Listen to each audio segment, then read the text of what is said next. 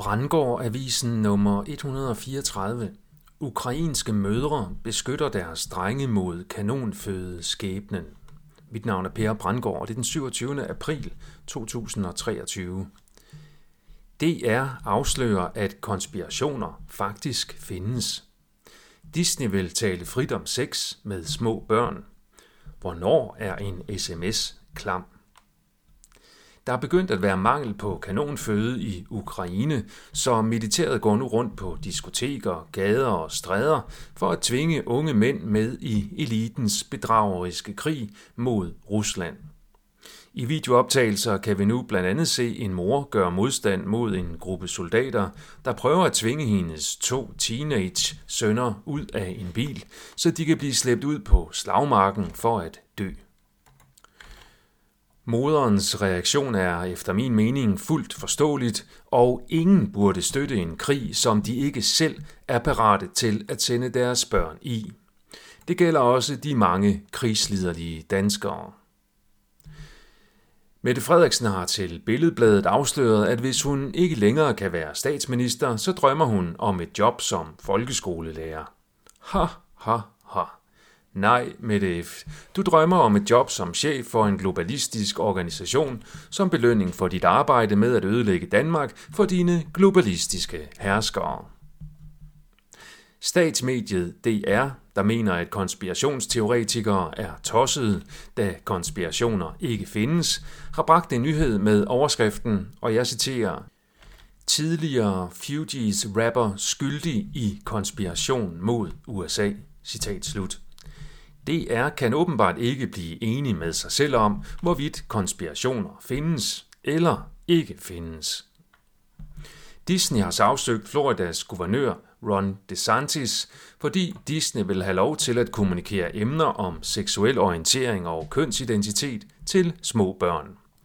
Florida har nemlig vedtaget en ny lov, der gør det ulovligt at tale om for eksempel transkønnethed i undervisningssammenhæng over for børn fra børnehaveklasse og op til 3. klasse. Det vides ikke, hvorfor det ligger Disney så meget på sinde at kommunikere de emner til børn. I sagen om den 32-årige, der nu også er sigtet i Emilie Ming-sagen, er det kommet frem, at politiet under efterforskningen af den sag havde den 32-årige i kikkerten, men de lod ham gå, da han lignede en pæn ung mand, der ikke kunne finde på den slags ondskab. Politiet bør læse op på forskningen i psykopati, der viser, at ganske mange af dem går med jakkesæt eller nederdel, og at psykopater er overrepræsenteret i samfundets magtelite. Der er i øvrigt også flere psykopater i politiet end i andre erhverv. Politisk ordfører for Moderaterne, Monika Rubin, som også er formand for epidemiudvalget, udtaler, at Jon Steffensens besked til en kvinde om, at hun er klog og har en lækker krop, er klam. Jeg synes, at det er langt mere klamt, at Mette Frederiksen slettede bevismateriale i form af sms'er og at politiet var medskyldige i at forhindre efterforskningen af mistankerne mod Mette Frederiksen. Lad os lige få styr på proportionerne og prioriteterne. Joe Biden er dog fortsat det bedste eksempel i verden på, at regeringsledere i den vestlige verden er fjernstyrede marionetdukker. Ekstrabladet har afsløret nogle af de kort, som præsident Biden får stukket i hånden af sit plejepersonale, når han skal optræde offentligt. Det er den form for hjælp, man giver en senil mand, der burde have lov til at hvile i fred på et plejehjem, i stedet for at lede verdens største militære magt.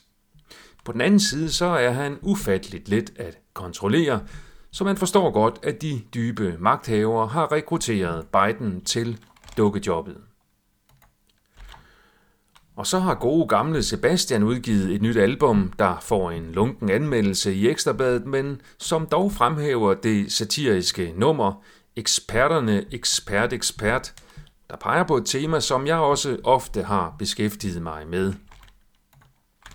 Problemet er, at eksperter udvalgt af medierne og magthaverne har erstattet reel, fri og offentlig debat – og det falske ekspertvælde skaber og fastholder samtidig illusionen om, at alle eksperter er enige. Det er et problem, da det undergraver det oplyste demokrati ved at skabe og fastholde en illusion om oplysning og demokrati.